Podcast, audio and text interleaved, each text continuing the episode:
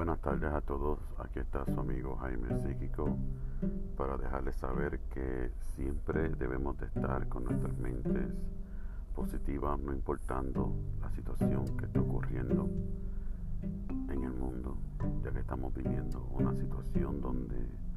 la pandemia del coronavirus prácticamente ha paralizado muchas cosas,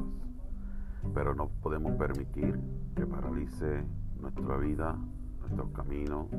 nuestros pensamientos y nuestras metas. Así que protegiéndonos y dejándonos guiar por el universo, te aseguro, lograremos más de lo que muchos pensamos y así podemos ayudar a otros que necesitan de nosotros